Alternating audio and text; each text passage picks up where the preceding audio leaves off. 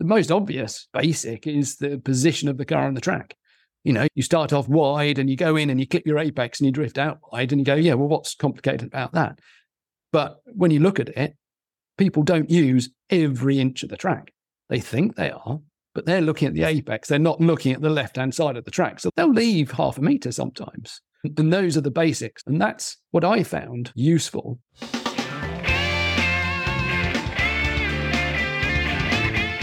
Welcome to the Your Data Driven podcast. If you like this podcast, be sure to visit our website at yourdatadriven.com for more useful help and advice on setting up your race car, mastering data analysis, and driving faster. Welcome to episode 47. Today, I'm delighted to welcome Julian Thomas to the show, a man who's combined a passion for racing with his expertise in data analytics, creating a career that's as thrilling as it is insightful.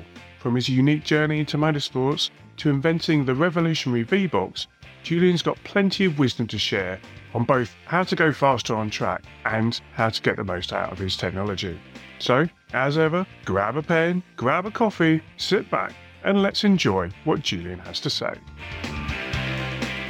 Welcome, Julian. Thank you. Yes, good to be here. I'm really excited about this show. It's been a long time coming. We were just talking off air before. Like we were trying to organize a few different times, and yeah, it's it's absolutely uh, it's one of my favorite subjects. The world of data and analytics. It's clearly one of yours. Sure. Um, Hundred percent. What we're trying to do with every show, my challenge to my guests is to say, look, let's let's work towards maybe one or two takeaways that people listening can. So I've got to cut it down to one or two. Well, I mean, like, let's start with that one or two, okay. and uh, yeah, pick my favorite. There's one or two things that people can go away and think about and do that they may not have done before, uh, particularly sure. with your favorite okay. subject, but also outside of of that as well, yeah. because you you have also well, um, well, I want to hear about your background, but from what I know about okay. your, you you you kind of came to racing as a driver a little bit later, perhaps than yes, definitely kind of thing. And so yeah. that will be really fascinating to hear about how you've gone from from pretty much starting and then done very well. So, okay. so I, I imagine a lot of people will be able to relate to your story and sure. how you've applied all this sort of technology, but yeah. also also learned how to drive and done coaching and all, or had coaching and all these different things. Yes, as a, as a whole. Mm, okay. So how does yeah. that sound? Does that sound like a bit of a uh, yeah? It sounds good.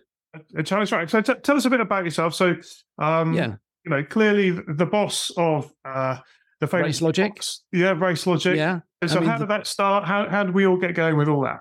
okay, well, uh, I started, I, I, tried to go racing when I was 22, uh, and I bought an old classic Formula Ford, a Royale RP33M. Um, I bought a 50 50 with a friend of mine, and we went, uh, did a few test days. Then we entered a race, and it was really jumping in the deep end. Uh, we had no idea what we were doing. Um, I ended up, I think I qualified second to last. Um, I managed on the last lap as the leaders passed me, one went left of me, one went the right of me. I only saw one of them, so I turned into the other one, took him out, ended up in the barriers. and I thought, yeah, motor racing takes money and skill. And at the time, I had neither. So I kind of put it on a back burner. But uh, I've been into cars and racing since age of about six, I think. My dad and I used to go to Silverstone and watch the cars go around, club race meetings, all kinds. Um, and when I started Race Logic, uh, I wanted to work in the motor racing industry. So uh, I started electronics business because it was that's my background and training. I'm a, a physicist in electronics at university, um, and I, I, had a few contacts in the industry. I worked for Superchips, um, the company that hacked engine management systems. I worked for them for three years. Uh, I was their chief hacker. Uh, came across a few uh, racing teams and worked with a few racing teams and like, yeah, this is what I want to get into. So I worked, uh, I started off selling traction control systems, uh, gearbox control systems, diff control systems, all that, all of that technology was just coming out when I started my company. And I thought, oh, this is, this is perfect timing. So I designed some systems and they got promptly banned in all, levels of motorsport. so my um, uh, my business plan was suddenly uh, completely wrecked because I couldn't sell what I'd developed to the racing world. Um, so I. You I say you the, developed it, I mean, Yeah. I, I've got some very minor experience in this world, and I know it's not an overnight process. So No, I thought it was at first. time to get Yes. to the right wrench. yes, I did. Sorry, we don't like that. yeah, absolutely. The the traction control system, uh, you know, took me about two two and a half years to develop, all, all on my own. Uh, I was only I was working for myself, um, and it it sold well into club motorsport in the end. It was going, it was meant to be for professional motorsport, but that's all been banned, and uh, they're just about coming back now. But um, at the time, it, it sort of pulled the rug up underneath me. But I pivoted into the automotive world. Uh, we began selling that to the mainstream manufacturers for their road cars, um, which actually was more lucrative. So it was a really good thing that I didn't get too heavily involved in racing right at the beginning because I I wouldn't have been able to afford to go racing later. I can tell you that. Um, and then later on, um, once Race Logic did later on, a lot later on, once Race Logic started to do well and had um, uh, chances and availability to to go racing, um, I I did some testing and training in go karts, best place for it, absolutely. Um, and unfortunately or fortunately, the guy I did the go karting with, uh, super talented, didn't realize at the time, completely he beat me every single time, and happened to beat everybody else as well that he ever raced against. so I kind of picked a good partner and a bad partner. So I knew instantly that I had to learn. Um, and back then there weren't any tools for doing this. So I invented one. I made up the very first V box and put it on a go kart. And because I'd, I'd asked this guy, "How do you drive so fast?" No idea. Just push the pedal, do this, whatever. I don't Well, know. this is the thing. You do tend to get quite flippant answers, don't you, when you ask? You do. It's got- and half, yeah. the, half the time, I, th- I always think half the time um, they don't want to tell you something because they're worried, and then the other Yeah. half the time they don't actually know. genuinely don't. No, I know it's amazing. There's there's different approaches to racing, which is fabulous. And mine obviously is extremely analytical and heavy thinking. And there's others that just do it by the seat of their pants, and they can be just as fast. Not not surprisingly, it's a you know it's an innate skill, but uh, they're the people you can really learn from. So so that's kind of what I've done. Uh, so I invented this V box, put it on the go kart, and said, "Oh, do you realize you're doing this? Am I? Yeah. And did you realize you're doing that? No, he had no idea he was doing it, but I picked up those skills and almost could go as quick as him, but still not quite. What, what kind of what kind of things were you measuring? Measuring uh, Space, speed. there's not a lot of space on a car, is there? There And- isn't. No, no, it was speed um, and throttle position and braking, and that was it. What if you didn't have to rely on paddock folklore anymore? Get ahead of the curve. My weekly motorsports wisdom on driving, data, and setup that you can read in just five minutes, completely free. Join thousands of dedicated racing and track drivers getting one article every Thursday. If you're enjoying this podcast, then Ahead of the Curve is for you. Subscribers are the very first to know about new episodes. Get deeper discussions, expert interviews, and behind the scenes racing stories. Head over to yourdatadriven.com and sign up for free today. Ahead of the curve, where racing knowledge meets your inbox. And remember, you can also subscribe to the Your Data Driven podcast on any of your favorite podcast platforms. So from those traces, you can you can get 80, 90% of it from those. Um, you don't have to have lots and lots of channels of data. You can uh, get an awful lot just from just from speed. Really, it's it's quite quite surprising. Um, and then I then began to go racing, and again on a on a race car, there wasn't.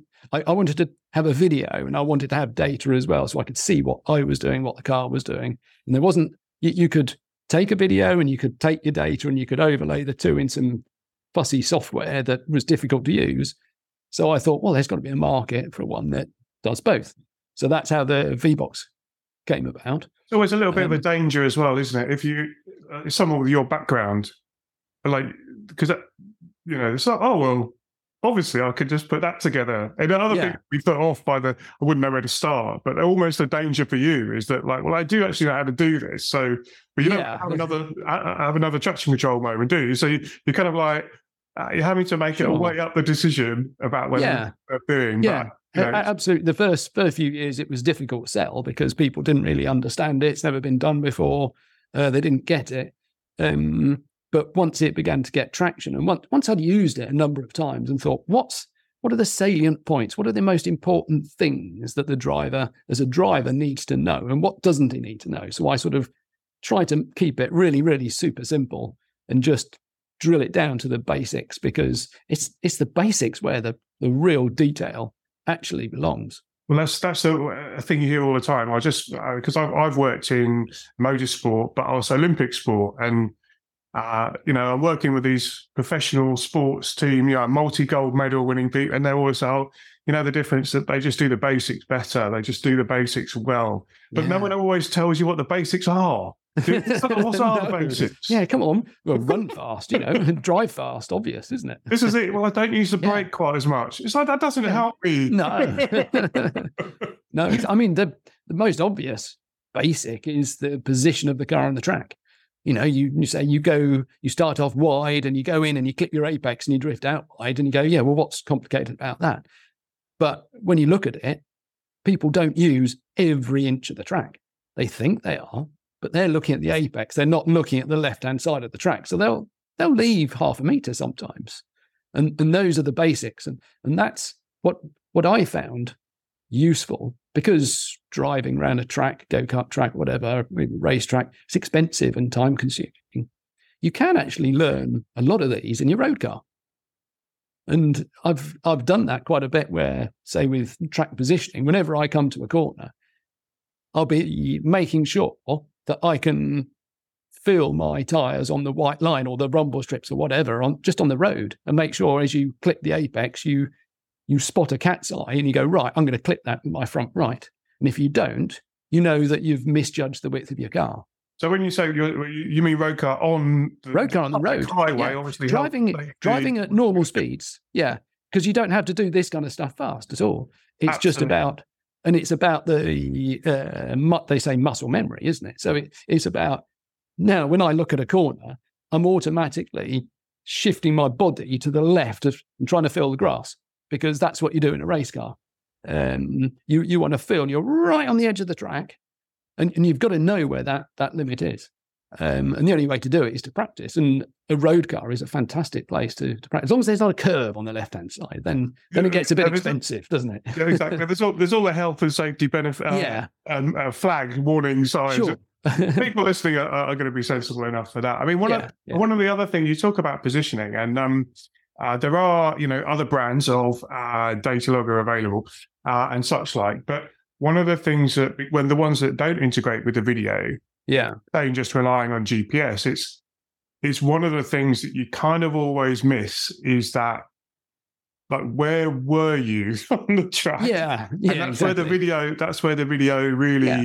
wins hands down in terms of that that very that last, you know, few yeah. centimeters really. You can yeah. see like are you on, you know, using sure. track or, or, or, not? Yeah. I mean um, of course, I'm going to push our very latest product, which is accurate to a centimeter that's coming out very soon. So that's really good. That's really good for track positioning. But as you say, in reality, the video tells tells you everything because you can see where the white line is. You can see how exactly how much you missed it by or how much you overcooked it by. So yeah, vi- video is it gives a whole new dimension to the data, especially if it's tightly synchronized. So you can see very much keyed in with the data is exactly where you are. We, we, we, we're going to, you know what was going to happen on this? We, you and I, we're going to struggle not to dive into the data. Sure. Yeah. So going back, going back. Um, so then, yeah. So I, I, did a bit of go karting. Then, uh, then I looked around and I tried a few things. I, I, I met a, uh, fantastic driving instructor called Nigel Greensall, and I'd watched him race, so I knew him. And he he was using a V box, and he said, "Why haven't you ever raced?" And I went, "Well, I I, I want to, but I at the moment I don't know how to get into it." He goes, "Oh, let let me look into it. So we tried a, a number of different things. We tried um, and well, sorry, that is a thing. That is yeah. a thing for people listening. Actually, is that even if you do track days or or, or, or these kind of things, it's there's there's not an obvious route. It's like even though you say actually yes, I've I'm going to commit to this, but where do I start? Yes, exactly. It, it's very difficult. I and certainly I've had this my my own experience. Yeah to do that, and it's just like if it wasn't for my friend who took me to let, well, just just get a car like mine, and we can you know come under my Yeah. tent, and and I'll help you out to start. Yeah.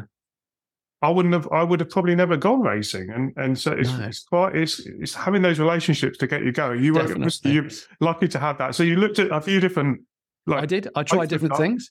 yeah, Yeah, yeah. Um, I mean, I'd, I'd always done track days in my Caterham, so uh, I did a I did a Caterham race. Um, engine blew up, so I thought, yeah, I don't want something with a big, powerful, high revving, expensive engine. Took that one off the list for now. Um, I tried slicks and wings with a, a radical. Um, didn't really enjoy that. I it was just a bit bit planted for me. I like a car that's moving all over the place, and you feel because back in the day when I used to watch my heroes racing, the cars were all sliding and moving around, and you look at it and you go, I couldn't do that. So that's what I wanted to try and emulate. Um, I then uh, Nigel introduced me to Fun Cup, uh, and I looked at the, the beetle shaped fiberglass thing with a 1.8 liter engine. I was like, no, I'm not going to go in that. And he said, just just drive it, just spend a day in it, see what you think. At the end of the day, I was uh, totally hooked. It's just Really? it was a, it's a single seater with a fiberglass body on. I was the- going to say you sit in the middle, don't you? So You do, people yeah. are not familiar with the Fun Cup. It's a it's a it's a Beetle, a Volkswagen Beetle shaped silhouette type car, but basically Yeah. with a big wing on the back. Uh, Yeah. sit in the middle. Uh, Yeah.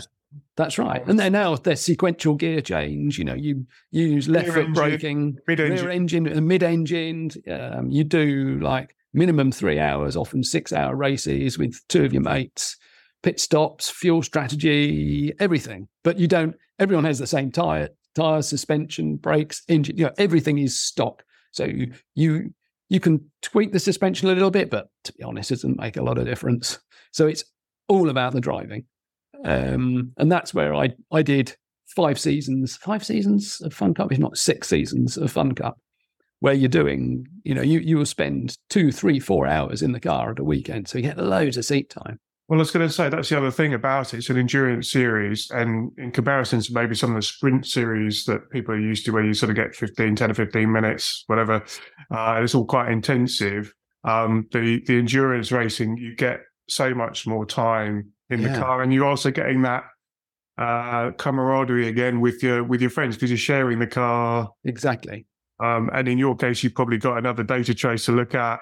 Yeah, exactly. Yeah, yeah. You don't get in my car unless you can help out with the, with Yes. the. My the two guys I go racing with a lot, or used to in Fun Cup.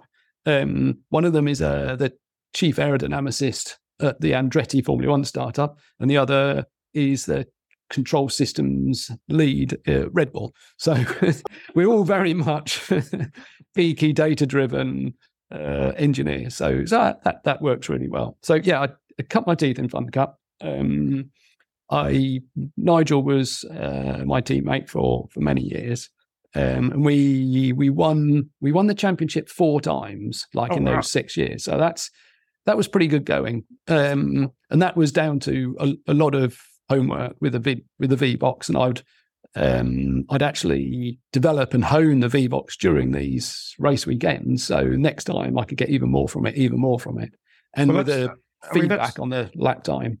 That's that's such a big thing, isn't it? I, I, I, again, I've just done some uh, some work recently on a on a tire course, uh, you know, of, of all things. Right. Um, there's a spreadsheet that I developed to go with it, which is like a run sheet, you know, like where you write all your numbers in. But then I thought, you know, Yeah. let's- I want to do something maths with that those numbers, and so Mm. I made it into the smart run sheet. And but basically, the first iteration of that was great when I was sitting here in the uh, in the studio working on it. But then you you know you go to the track, and it's Yeah, can't, I can't use it. It's, it's yeah, right, you know, to be mucking around. So, so basically, you end up honing this thing you over, do over time and going, actually, optimizing. yeah. And one of the lovely things about VBox, actually, I'd say, uh, and I've said this for the first time I used it, actually, is, is how fast it is to go from the cars coming in to you Yes, the thing, particularly the, yeah, so important. with all, and, and, and it just makes it that much more accessible. Yeah, yeah. Some drivers have It's quite a short attention span, so you've you've got to hit them with the information within five minutes of getting out the car, or they're off somewhere talking about tires and suspension settings and how they almost set the fastest lap of testing and all that kind of stuff. Yeah. So, so the, you were you were actually able to hone the product through yeah. and cut through uh, racing, yeah, and um, that's when I developed the Delta, the uh, lap display we do, the uh, VBox OLED display, because that shows a running delta of your difference between your current lap and your previous fastest lap. And, and that pe- people become addicted to it. I've I've heard of people saying that they just you know they look at it on the entrance of the corner at the apex and on the exit, and it it can be dangerous though, as I found out to my cost. as a, uh, it was back back out of lockdown, um, so I hadn't raced for eighteen months or whatever on a track, uh, and I was in my big Ford Falcon, big V8 thing I've got that's got no brakes and too much power. And I was at the Brands Indy circuit, and I'd forgotten just how quick it was. I mean, probably doing 140 on the start finish line, and I and I was like, oh, that was a good lap. I looked and looked at it. I was like, yeah, minus, minus, that's it. And as I looked up, I thought, hold on, I've just missed my braking point and sailed, sailed off the track into the barrier, bit of damage. But it was the old thing. Yeah, you've got to look at it after the corner, not just before the corner. Yeah. So it can be dangerous.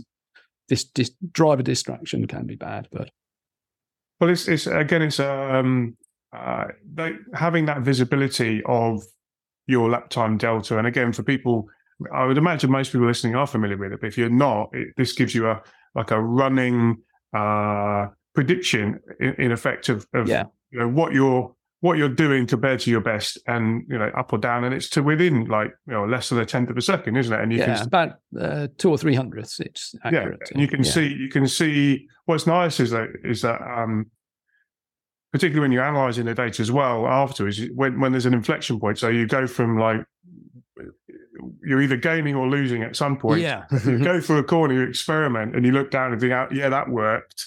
You yeah. know, uh, yeah, or, exactly. Or, or unfortunately it didn't, and then, and then didn't. yeah. You've got to look at it for the next straight. Uh, dis- you know, all the way. Down. oh, I've only lost a tenth. You think as you exit that corner, and then you watch it two tenths, three tenths, four tenths, five tenths. By the end of the straight, it's a second.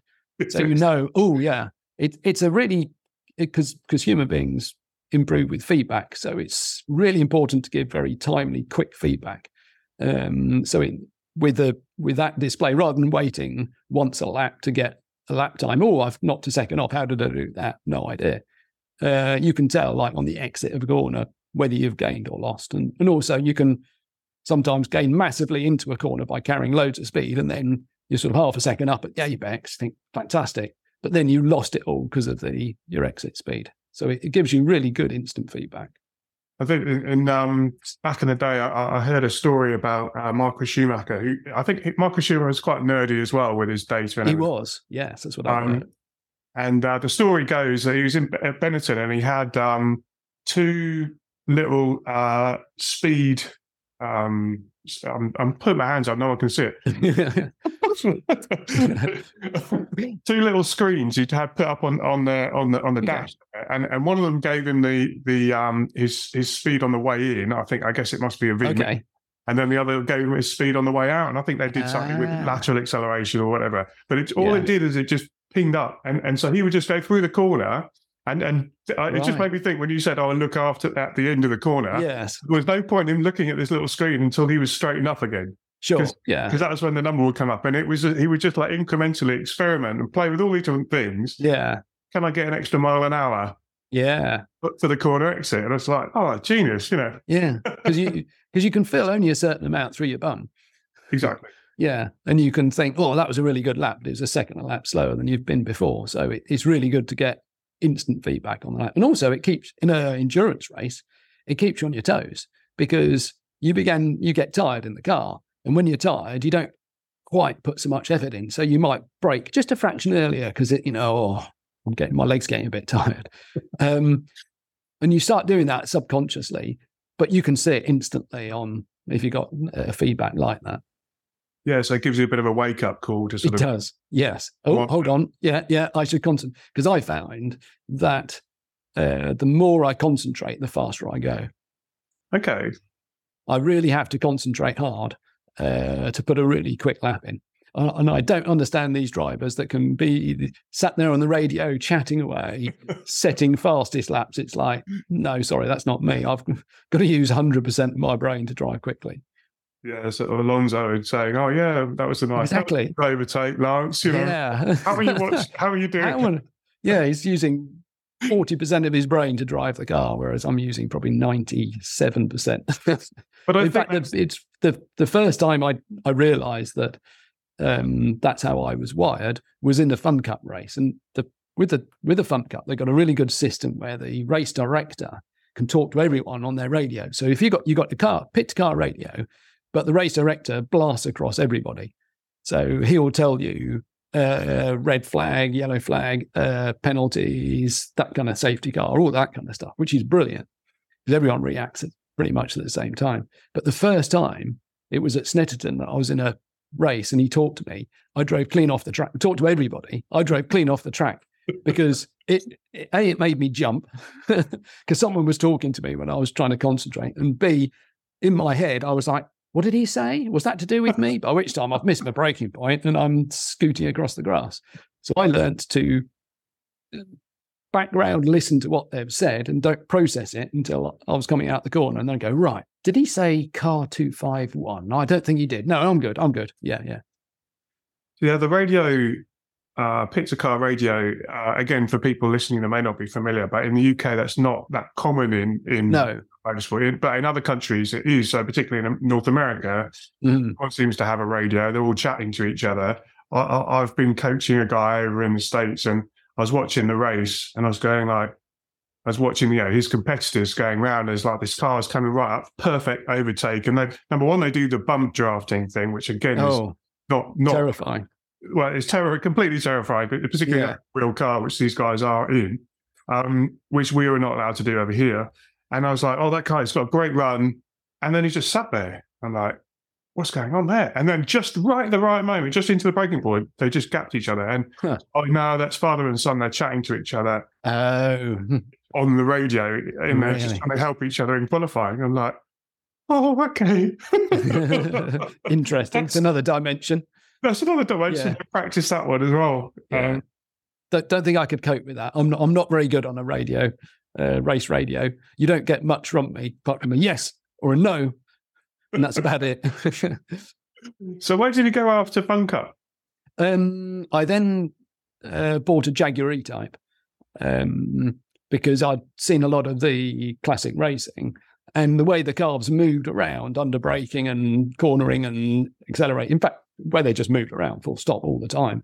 I thought, yeah, I'm going to have some of that. And also, I um, aesthetically, I thought the Jaguar this is a low drag Jaguar, so it's absolutely beautiful. And I was like, I want to race this because it looks. Really, I, it was kind of a reaction to driving around in a plastic-bodied VW Beetle, and I, I was, I, I loved Fun Cup, and I did it for years. But I, when everyone said, "Oh, you go racing? What do you race?" and I showed them the picture of it, you could see their face was, "Oh, that's nice." so I wanted something where people went, "Oh, that's nice." yeah. So it was, yeah, quite shallow, but, But would you say um, you kind of would you say you kind of cut your teeth in Definitely. the Uh, yes, yeah, yeah, yeah, a- absolutely. Um, And so you didn't because the temptation is so much, and if you you know if you are in a, a position where you can can go racing in, in something nice, um, the Mm. temptation is just to go. Well, I uh, you know I should go and do something with a nice paddock and everything and all that.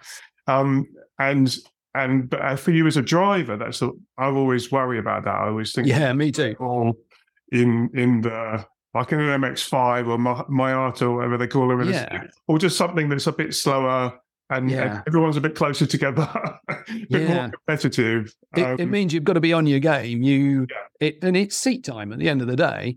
Uh, unless you're naturally gifted and you can get in the car and instantly you're on the base, which there are a few people like that, but they, the majority are like me. You have to work at it.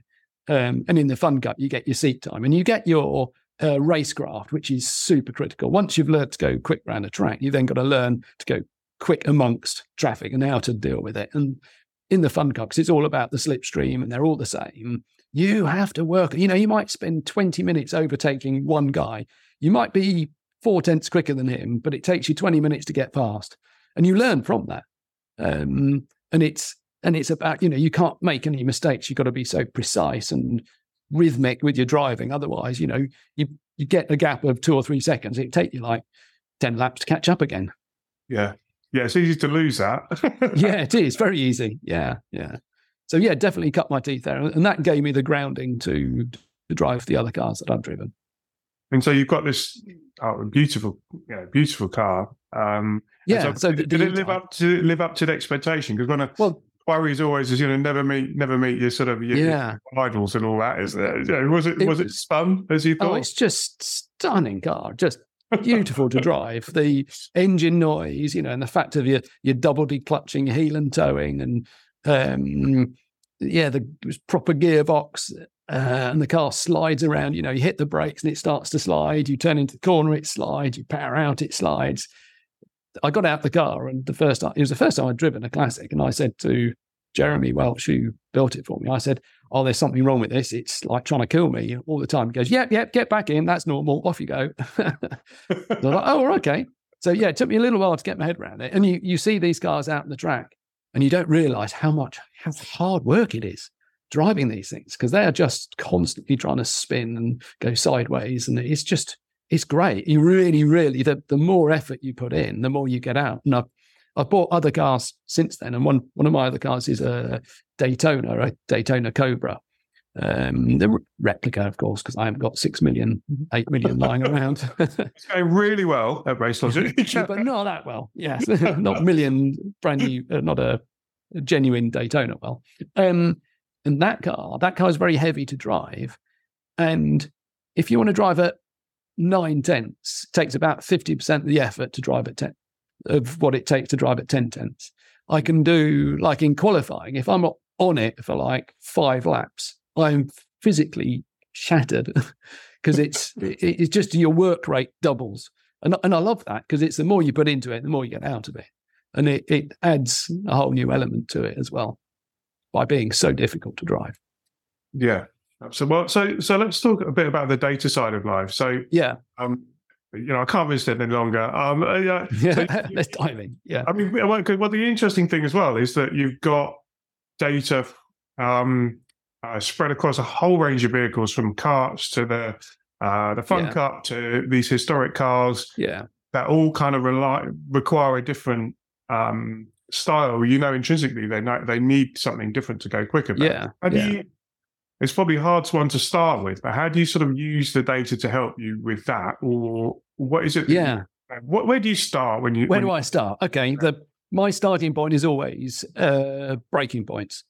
Is it? Um, yeah, that's the the one. If I'm learning a new track, I want to know my braking point because until you know your braking point, uh, you can't get the max maximum out of it. I think, and and it's interesting because I've I've talked to a number of other drivers in the paddock over the years and worked with them, and some of them you say to like a good friend of mine, Martin Stretton, very very established historic racer, been racing 25 years or something, won everything. Superb, drives historic Formula One cars a lot. And I have a good old chat with him because he's very analytical. And I said, Oh, where's your braking point for this corner? Because we were both driving Jaguars. And he goes, Well, it's when I press the brake. I said, Yeah, but where is that? He says, I couldn't tell you. What you're holding back? No, no, I seriously, I just brake at the right point. I don't have a physical braking point. I was like, mind blown because I I have to have like my blade of grass, my um, mark on the barrier, whatever, uh, to to get my braking point right. Because I think from your break your your braking point, that dictates everything else around the corner. If you're you're you're too early, you're going in too slow, uh, you lose a chunk of time. You too late, you're going in too fast, you lose a chunk of time. So you've got to absolutely optimize that braking points. That's my first thing. Um, and I look at that in the in the data as well because you can see there's a, a you, you'll naturally lift off the brake a bit if you've braked too early. So you can see have I hit the brake and I am hard on the brake, pulling at least 0.9 g or whatever it is all the way until I start to turn into the corner. And nine times out of ten, the answer is no, I'm not. And you can brake a little bit later. Um, so that's the first thing that I look for. Aside on the um, uh, the braking points, don't ever use a shadow as a braking point. well, you were going to use the umbrella one there, you know, where they oh, right, yeah. They move right. a bit further along so they get a bit. Yeah. It's like, hang on, no. I was I was getting quicker and quicker into the Knickerbrook chicane um, at Oulton Park, and every time I was going in, I was going, "Whoa, it's getting a bit sketchy." This, and then finally on one lap, I absolutely completely overshot the chicane. I was like, what? Don't know what happened there. Come back round the next lap, did the same thing. I was like, oh, I know what it is. That mark's missing. And it was a shadow of a tree. So this Hmm. shadow had been getting later and later into my braking zone until it disappeared completely as the sun went down. Um, so I've learned not to use a shadow as your braking point. I think that I do- I look for anything. for anyone listening. Actually, Yeah. we can almost just wrap it up here, can we? I mean, that's, yeah, don't yeah. use a shadow. Yeah. But you could, it- oh, you would do that. I can see. I can see Yeah. that It- change of colour on the tarmac, isn't it? So I didn't realise. didn't, really think of it as a shadow. Yeah. No. So I, I learned a lesson that day, definitely. But I, I do absolutely, I have to have a physical marker of some kind. And there's a couple of corners where there aren't any, and they're all, I find them always quite tricky. Yeah, it's, it's a, every every time it's a bit of a new adventure when you uh, approach a corner like that, where where there maybe a bit of a blind crest or there's Yeah. or there's um there's nothing really around to to. Mm, I mean, there's there's um uh, a couple of tips I, I- I've you know picked up from talking to uh, people on the show and Sure. uh, and such like as um. So my friend Ross Bentley, he has a he has Oh, an, yeah. a, a concept. I, I love his books. I've read all of his books. have you? yeah, they're so good. Uh, he's actually yeah he's um he's joining me on the time course for for this Okay. this uh, this one actually it's going to be it's going to be really good. Is it Ross that's written the books? Or am I thinking of yeah yeah no it is Ross It yeah is. he wrote all Yeah, yeah, definitely. books yeah That's right. Yeah, yeah, yeah. Definitely read all of those. yeah. um sort of a bit of a legend uh, he is. absolutely lovely guy and a super coach and his his thing with the with the this sort of this corner entry phase is um Mm, uh he he talks about a throttle on point so so rather than a braking point you talk about like at what point do you come off full throttle as a point okay. right so that's a it's a slightly Yeah. slightly different Turns it on its head. because quite often when drivers are new and you'll have seen this they kind of roll off the throttle and then roll onto the brakes Yes. Yes. and so and you want it to be more sort of Digital. digital, yeah Yeah. um and then the other thing he, he talks about is like the end of braking so right. Oh, yeah. That's critical. so where, where's that point if you're going Yeah. to point pick that one you know, yeah. where, do you, where do you want to be off the brakes yes. not necessarily back on the throttle but just no. off the brakes. Off the brakes. um And um, one one thing I've found that's um, worth a lot of time, especially in a um, in a historic car where you've got a H pattern gearbox, so you have to uh, dip the clutch between and blip the throttle. Um, is I, I was I used to because when I was when I race with like uh, pros in my uh, historic cars, they they could seem to brake a little bit later than me, and if I braked at their point, I couldn't make the corner. So I looked at the data, and you look at the longitudinal G, and you see that you hit the brake first, and 0.9 G, solid, lovely, and then you twist your foot across the brake pedal to blip the throttle, and it pops up to 0.4 G, and then back down to 0.8, 0.9 G again. And that little blip that you can see, you can't feel it in the car because you're moving your foot around. But that could be that could change your braking distance by three or four meters. You can brake a little bit later because you're more consistent on the brakes, and that that's difficult one to learn and to practice. And again, I practice it on the road. I just sort of brake hard for a corner and try to heel and toe, whilst not letting up the pressure on the brake. And even the pros, they can't quite manage to maintain the same brake pressure. And I've I've watched it and I've looked at it. They they even come off a little bit. So it, it's a it's a real skill.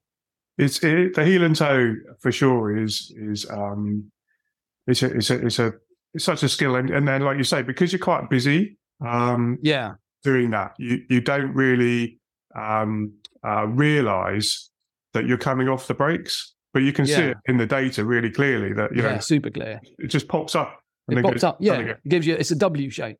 And Yeah. you want to make it a U shape. Um, yeah, absolutely, and and that's that's again. So so the braking phase is Super It's totally defined by that. I, I had some advice before where they sort of said like, if you get if you can't do it, just abandon the, The uh, gear change. yeah, abandon or, or leave it a bit late. Either leave it Yeah. later Yeah. or abandon the blip if if you if you yes. depending on you know you don't want to Yeah, sure. damage your car or whatever. No. And Um, or enter the corner backwards. Or into the corner back because Yeah. obviously the whole idea is that you're trying to balance the whole thing and yeah. Yeah. you're not shocking those tires at the back. Mhm. Um, but um, yeah, so okay, so you so you're you're looking at like the speed trace, you're looking at braking points, you're looking at Yes. this longitudinal acceleration, there's already quite Yeah. a lot of things like there is. yeah, it's basically longitudinal acceleration. That gives you most things for your braking. It's the you look at your video and you see, am I braking at the right point? And then you look at the longitudinal trace and say, am I braking hard enough throughout the entire phase of the braking event? So it's it, yeah, it's it's one line that you look at and you can see very quickly whether it has gone to because you it depending on the the tire downforce whatever. But uh, say in a historic car 0.9 1 g is about the most you can squeeze from it. And it's really easy to brake at 0.8 g. It's really tricky to brake absolutely on the limit all the time throughout the entire phase of the braking. So it's a it's a it's a good reminder because in some corners you think you're braking really hard, but then you look at the data again. Mm, no, I'm not actually. I'm, there's a little bit more left, and it, you can't feel it in the car, but you can see it in the data. So if if someone was like thinking about data and they're like thinking, oh, I'm not sure, like I, I'm I'm listening to us chat away, and Mm. yeah, these guys are sold. You know, it must there must be something in it. I'm still not sure.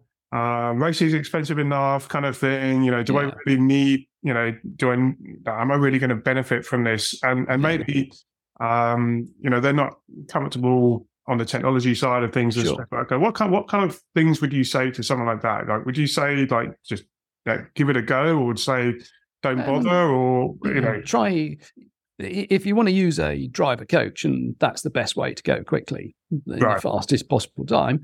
Uh, yeah, it costs a little bit more money, but pick a driver coach that is really happy with using data because then they can pinpoint these things for you, and then you can learn about them, and then you'll see whether they're useful or not. Because they undoubtedly they'll go quicker than you, and they'll be having to explain what they're doing, and the only way you can do that, unless you're sat alongside them, is through the data.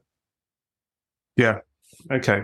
And what if I mean, like, so can you use data um, if you don't have like like someone else sitting in your car? If you just have you driving around, how do you? Yeah. Yeah, is uh, Yeah, it's people- you, you, people you look for clues, like you, you look for your braking zone. So look look at the braking point. Um, are you using full longitudinal G all the time up to the point when you turn in? And then when the the next crucial phase, which is and, and this bit I think is the thing that takes years to master and has the biggest effect, is the blend from the braking to the turning of the wheel. And that that and I think Ross Bentley goes into great detail about this um, about how you come up. And he he described something which I've I've loved ever since. And it's imagine there's a, a string that's on the steering wheel connected to the brake, and as you turn your wheel, it pulls the brake pedal up. He says that's what you want to be doing. You you don't want to come off the brake and then turn, and you don't want to keep the brake on and turn. So there's a blend, and it's that beautiful balance between the two that makes the biggest difference. And you can look at the data because there's a we we produce a channel and it's it's pretty standard, a, what I call a combo G, and it's a combination of lateral and longitudinal, so braking forces, cornering forces. But to to simplify it, you get this line, and it goes up when you start braking, and it also stays up when you start cornering. But you can't let it dip in between because that's lap time you're missing. So again, it, it it should look like an N, but it often looks like an M, and it's that transition from braking to turning that you've got to fill in that gap. So you can look at your own data and go, is my braking, is is that a nice N shape or is it a M shape? And then look at the combination of the two and make sure there's no dip in that either. And if you're doing that, then you you've definitely progressed because I, I can guarantee there will be a gap because even the very best drivers, there's a little gap. And it's just about minimizing that but you can't again you can't feel it in the car you can only see it and the tire is capable of having a nice smooth transition between the two so if you've got a little gap in between you're leaving lap time on the table Yeah, and, I, I, and if, if there's any sort of driver coaches out there listening as well, for, for me, that's the go-to channel. Uh, you know, you look at the speed trace and such like, give you orientate yourself, but then that sort of G sum or vector G or I mean, what is it with this industry? And like everyone calling the same yeah. something different? yeah. Well, it's a- everyone else is wrong. It's a combination g isn't it? Obviously. It's a combination of two g so yeah in scientifically it's vector it's a vector which is uh which is probably a good good engineering term. But uh, Yeah, yeah, I- they're- everyone calls it different. It, uh, it's, and uh, it's the same with uh, the uh, Delta T or the lab, yes. lap Delta or time slip or whatever. There's Yeah. things it's for it. It's just like all the same thing. it's all the same thing. Uh, Yeah.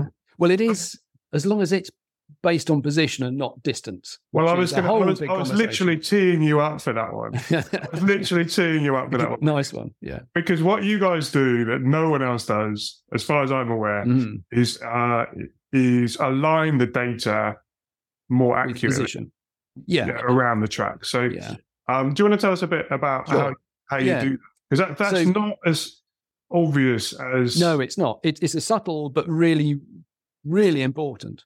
Um, traditionally, you would use the lap distance to compare two laps together. So you, you'd have your speed trace and your G trace, and you'd you need to overlay them.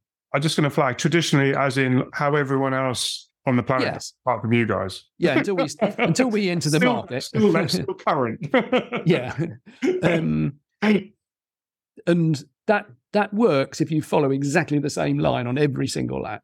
That that's absolutely fine. It's a legitimate way to do it. But unless you're on the track on your own and you're super fast and very very um, uh, very accurate, you can't do that. So you, your your lap distance will change. Even the I've worked with the best drivers, and, and they're like you know eight nine meters difference on a lap round say Silverstone and round the Nordschleife. You know they can be 30, 50 meters different. So if you're using distance to reference your losses or your gains, and you're five meters out, that's the difference between the apex and the exit. So you can't really do that and get an accurate output. So what we do is we reference against GPS position, and GPS GPS position allows you to align the apexes and the the entrances and the, the corner exits all together. So you you get very very good correlation between two different laps because the the GPS is now accurate. A standard GPS we sell is accurate for about a meter, um, and if you're you're traveling at 30 meters per second, you know that's a 30th of a second accuracy, which is which is pretty good. Yeah, yeah, that's absolutely great. And so, how do you? So, say, um, because what it also allows you to do uh, is if you have a moment. yeah, when when you have a moment. So I can say, okay, when you have a moment, Yeah. um, it, it means that you, you know, and then, uh, and then in your enthusiasm to catch up, um, Yeah. you set blistering, you know, the a blistering last uh, sector, for example. Yeah. It means you can still use that last sector to compare against the rest of what Yes. you've done. Absolutely. Yeah, yeah, because it will still be accurate. Yeah. Yeah. And if you, yeah, and some car, some systems would use the a wheel speed sensor to measure the distance. And if you've locked a wheel or spun a wheel, then that's inaccurate as well. There's ways to mitigate that, but it's never as good as using pure GPS. Yeah. I'm surprised more people um, don't use your It's method. difficult. It's difficult. It's a lot of maths. This is took us a while. Yeah, it took, took us a while to get a head around it. And we're we're GPS experts. You know, that's that's what we supply on a day to day basis. Um, so we understand all the accuracies and the way to get the best out of it. So it, it for us it was fairly straightforward. But it's it no, it's not a simple thing, and also it takes a lot of processing. You can't do it on a cheap little processor. It has to has to be fairly fairly powerful. Yeah. And, and, but you've obviously prioritized it and gone, now this is, this is important. So we're Super gonna, important. Yeah, yeah, Yeah. absolutely. um, I'm just looking at the time. I think, oh my Okay. God, where, where's it? Gosh. Where's it gone? It's like, Yes. oh, um, so, We've so only got to the we haven't even got to the apex yet. no, we haven't actually got to the apex, have we? This is, this is this is the irony of this this topic. I mean, we could Mm. we could chat all day. I, I know, I know we could, and um, because but we did. At least we got to your historics. Like, Yes. Yeah. So I've got a number of number of them. Um, I wrote a list just to remind myself, and these are the ones I've told my wife about. Um, yeah. So exactly. Jaguar this, this is a public publicly It's a show, public so, list. yeah, yes. yeah, yeah. uh, got a Cobra Daytona, Ford Cobra Daytona, big V8 thing, fantastic. Ford Falcon, that's a V8, no grip, like big engine, big massive car, hilarious, good fun that is. Um, a Chevron B8, which is an old 1968 um, single seater closed roof British sports car, beautiful, beautiful car, and that's got a two liter engine, super lightweight, it's like a sing- single seater with a with a fiberglass roof on it, basically. Um, and my final car I bought was a Sierra Cosworth RS500, and it was an old British touring car. Uh, Andy Rouse's, uh, he shared it with Guy Smith, Guy Guy Smith, no, so Guy Edwards during. Guy Smith's a bit bit younger than Guy Edwards would be. yeah. Um, the, he shared it in the 1989 British Touring Car Championship. So that's quite a famous car. Is that the um, Kaliber one? That's it? the Kaliber car. Yeah, yeah. I love that car. It's a beast. so fast. It's ridiculous. I love it. Well, other than being completely jealous of your car collection, um, what yeah, what one or two things is there one one thing you can leave people with or or think about when like is it wrapping all this up and trying to summarize where where you've come as a as a because you you're you've you're an amateur driver yeah totally yeah and bought into the whole analytics and the and the data yeah. but you've made it work for you as an amateur driver yeah um yes you you've you're looking for that yeah. kind of support. But also, mm. you know, if if someone's listening and thinking, yeah, actually, I'm still not sure, or I just want to give that a go, mm. Did, you know, okay, I might get coached. I'm not sure about that either. You know, what yeah. would, how would you sort of sum up your experiences with it, uh, sort of pros and cons a little bit on, and, you know, so that we can go and think, actually, yeah, I'm, I'm in a better position to make a decision on that kind of thing. Yeah, it depends what you want to get out of racing. Um, I'm supremely competitive and always have been. so I want to be at the front and I want to be winning. And um, you know, when I first started, I wasn't, and now I've won seven championships in five different cars um, because I wanted to win. I wanted to be up in the top step. I wanted to uh, be one of the fastest drivers on the grid, and the it it's to do that is hard work and dedication, but it's also there's shortcuts. Um, and best shortcut is to get a coach. Um, the coach will ine- inevitably come with a data logging system, hopefully a VBox. yeah. Um, but that's that's how you fast track it. Um, and you start it. It can be overwhelming at first, but you just you just pick one corner and you you pick the braking zone for one corner to begin with, and you just you can work on that. And with a date, you know, your coach can say, you, you brake at the 100 meter mark, and you brake at the 100 meter mark, you sail past the corner, and you go, well, what am I doing wrong? And it's only through the data that you can actually work out how he manages to brake at the 100 meter point compared with you. And you just, it's you're hitting the brakes too hard and locking the brakes, or you're you're not building the pressure up quickly enough, or you're just not maintaining it. And, th- and that nine times out of 10, you're just not maintaining the pressure. Everyone panic brakes hard but then they just they come off the brakes for some reason. It's just a human trait, so, and you can't really see that on the video, um, and you can't tell unless you're sat alongside somebody. So the only other way is is through the data. So that's and and then that follows round the corner as well. There's other phases of the blend as you go to the apex and um, all the other bits that through the data you can you can see those little subtleties that that make all the difference.